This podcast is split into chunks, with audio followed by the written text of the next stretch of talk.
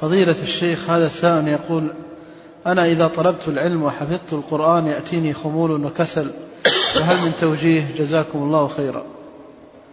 توجيه أن تترك الخمول والكسل. إذا يأتيك اشرد منه.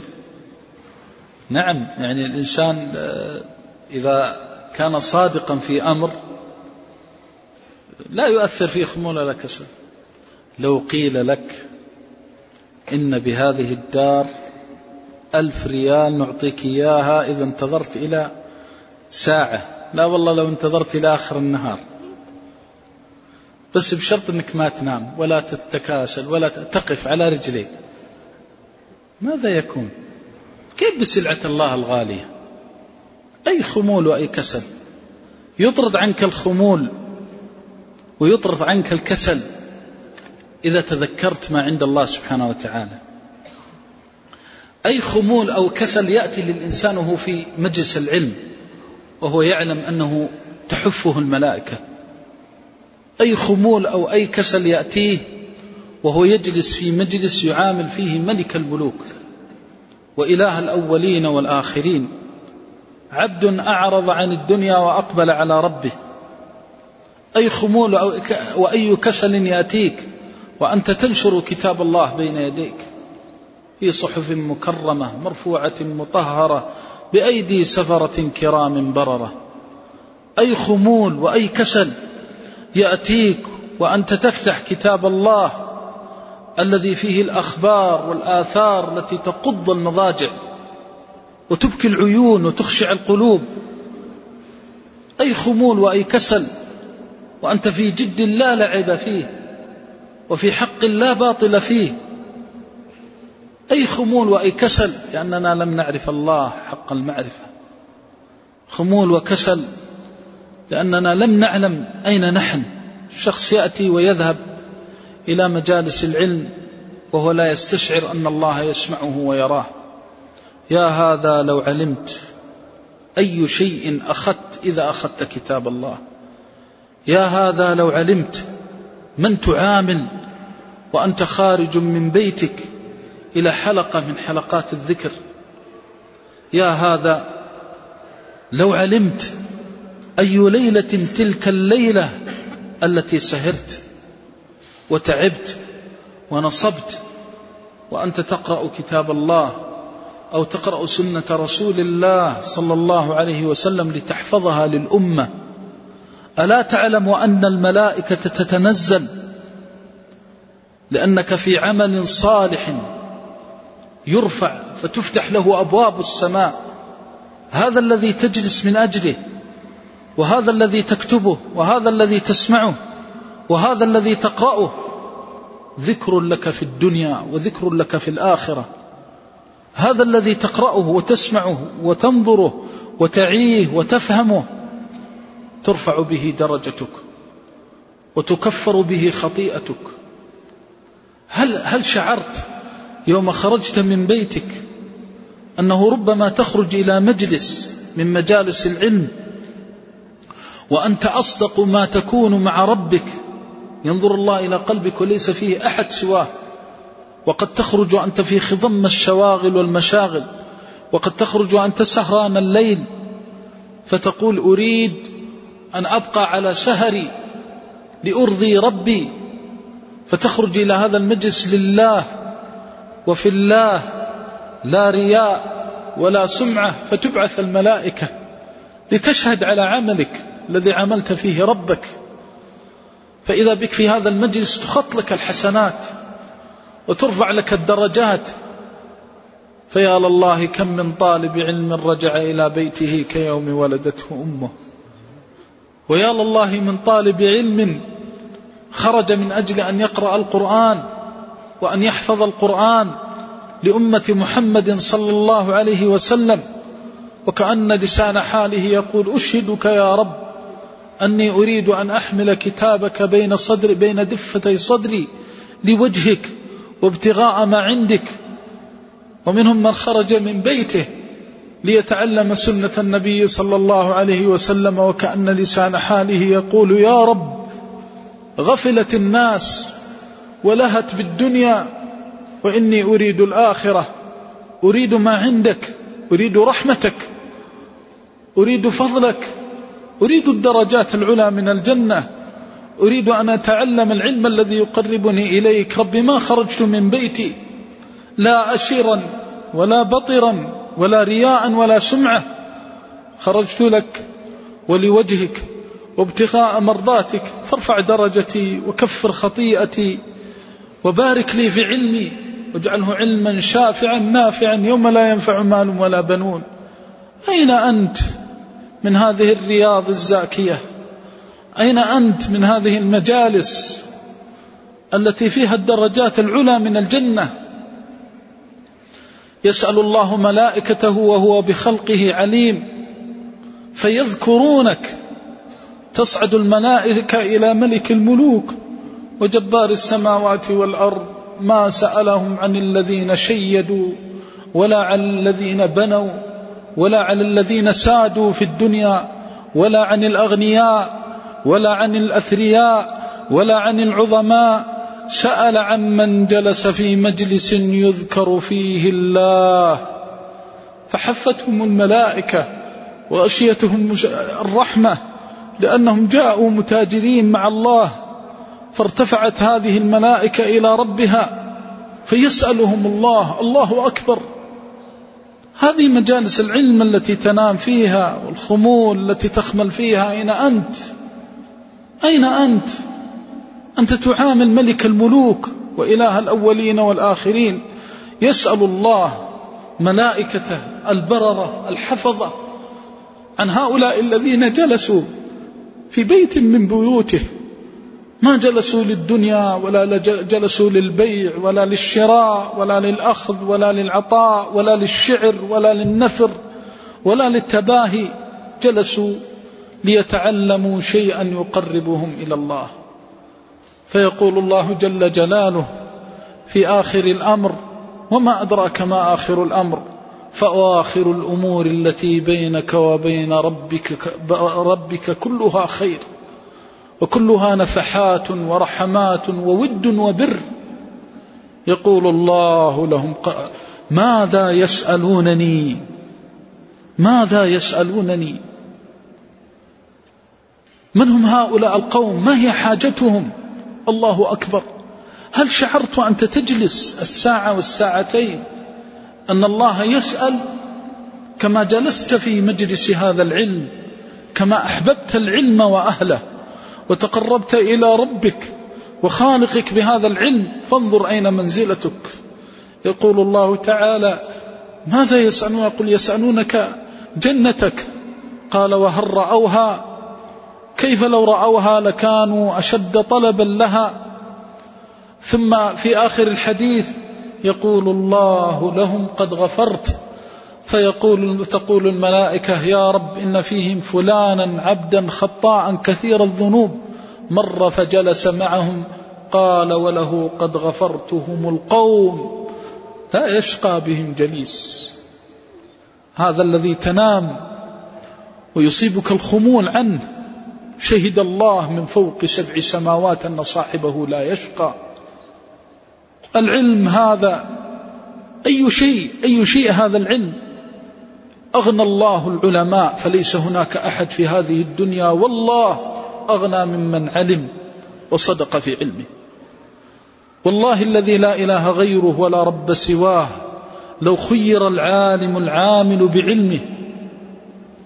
بين صفحة من صفحات هذا العلم من الكتاب والسنة وبين الدنيا وما فيها من مالها وثرائها وجاهها وأنسها وبذخها والله لاختار الصفحة واعتز بل إنه يرى أنه لا يمكن أن يلتفت إلى هذه الدنيا. أي شيء أعطاك ربك؟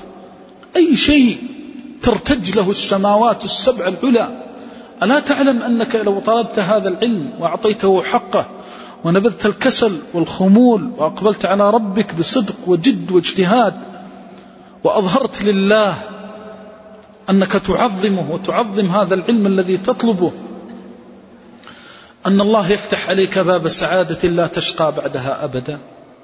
وأن الله يفتح عليك بهذا العلم باب رحمة لا تعذب بعدها أبدا. لقد طلب أقوام العلم فصدقوا مع ربهم فصدق الله معهم. فيا لله من قبور تنورت لأهلها بالعلم والعمل. يا لله من أقوام ارتحلوا من الدنيا وبقيت آثارهم وعلومهم ترفع بها درجاتهم وتكفر بها خطيئاتهم. يا طالب العلم استفق من المنام وانتبه من الغفلة وتذكر ربك ذا الجلال والإكرام. إن الأسى والشجا أننا ما قدرنا الله حق قدره. ما أسفنا على راحة الأبدان ولا على صحبة الخلان ولا على ما يكون وما كان. ما أسفنا والله إلا أننا ما قدرنا الله حق قدره.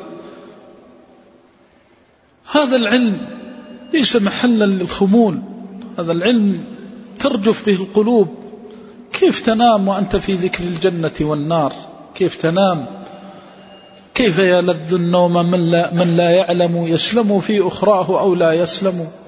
كيف تتلذذ بالراحة والخمول؟ وأنت في سلعة الله عز وجل التي تنتظرها أمة من بعدك. عار على طالب العلم ألا يقدر الله حق قدره. لقد فاتت الدنيا ومضت بزينتها وزخارفها فتبا لدنيا أبعدت طالب علم عن الله. وطوبى ثم طوبى لمن عظم الله حق تعظيمه وأجل الله حق جلاله وعرف لهذا الحلم علم حقه وقدره. يا طالب العلم اتق الله واعلم أن الله مطلع على سريرتك فإذا أردت أن تطلب العلم فاملأ قلبك تعظيما لله وخشية لله تكن من السعداء الفائزين الأولياء الأصفياء الأتقياء. إن العلم ليس لله ولا للخمول. إنا سنلقي عليك قولا ثقيلا. واعلم أنه لا يأتيك الكسل والخمول إلا بسبب الذنب. ولا يأتيك الانصراف عن العلم إلا بسبب الغفلة. ودواء ذلك. ما أرشدك إليه ربك. أكثر من الاستغفار والتوبة إلى الله عز وجل. وقل اللهم إني أعوذ بك أن تحرمني خير ما عندك بشر ما عندي. سل الله أن يغفر ذنبا يحول بينك وبين العلم. فليس هناك حرمان أعظم من حرمان العلم والعمل. اللهم بعزتك وجلالك وعظمتك وكمالك نسألك علما يقربنا إليك. اللهم ارحم ضعفنا واجبر كسرنا وأمنا من الفتن ما ظهر منها وما بطن. اللهم اشرح بالعلم صدورنا ونور به قلوبنا وسدد به ألسنتنا وأعصم به جوارحنا وخذ به بنواصينا لكل عمل يرضيك عنا. اللهم إنا نسألك علما يقربنا إليك. اللهم إنا نسألك علما يقربنا إليك. اللهم اصرف عنا في العلم كل ما يحول بيننا وبينك. نعوذ بوجهك من الرياء. نعوذ بوجهك من الرياء. نعوذ بوجهك من السمعة اللهم اجعلنا ممن خافك واتقاك وابتغى رضاك. فألهيته عن كل سمعة ورياء. وملأت قلبه بتقواك وخشيتك فجعلته من الأصفياء. اللهم خذ بنواصينا لما يرضيك عنا. اللهم اجعل حظنا في هذا العلم أوفر الحظوظ. اللهم اجعل حظنا في هذا العلم أوفر الحظوظ. واجعل علمنا شافعا نافعا يوم لا ينفع مال ولا بنون إلا من أتاك بقلب سليم اللهم سلم قلوبنا مما اللهم سلم قلوبنا سلم جوارحنا وارض عنا في ظاهرنا وباطننا. اللهم إنا نعوذ بوجهك أن نريد بهذا العلم غيرك. اللهم إنا نعوذ بوجهك أن نبتغي بهذا العلم سواك. اللهم قو عزائمنا اللهم قو عزائمنا وشيد في العلم أركاننا اللهم قو في العلم سلطاننا وثبت به أركاننا واشرح به صدورنا ونور به قلوبنا وقبورنا. اللهم أنت الله لا إله إلا أنت نسألك أن ترحم مشائخنا وأن تجزيهم عنا خير ما جزيت عالم عن علمه. اللهم ثقل موازينهم اللهم ثقل موازينهم واجزهم عنا خير ما جزيت عالما في تعليمه. واجبر كسرهم واغفر ذنبهم. اللهم نور قبورهم. يا إله الأولين والآخرين. اجزهم عنا وعن الإسلام والمسلمين خير ما جزيت عالما عن علمه. وارزقنا الوفاء. واجعلنا من البررة الأتقياء. وسلمنا من الفتن. ما ظهر منها وما بطن. وألحقنا بهم على الوجه الذي يرضيك عنا. ولا تجعلنا من بعدهم خزايا ولا مفتونين ولا مغيرين ولا مبدلين. ثبتنا على الحق يا أرحم الراحمين. اللهم اغفر للمؤمنين والمؤمنات. والمسلمين والمسلمات الأحياء منهم والأموات.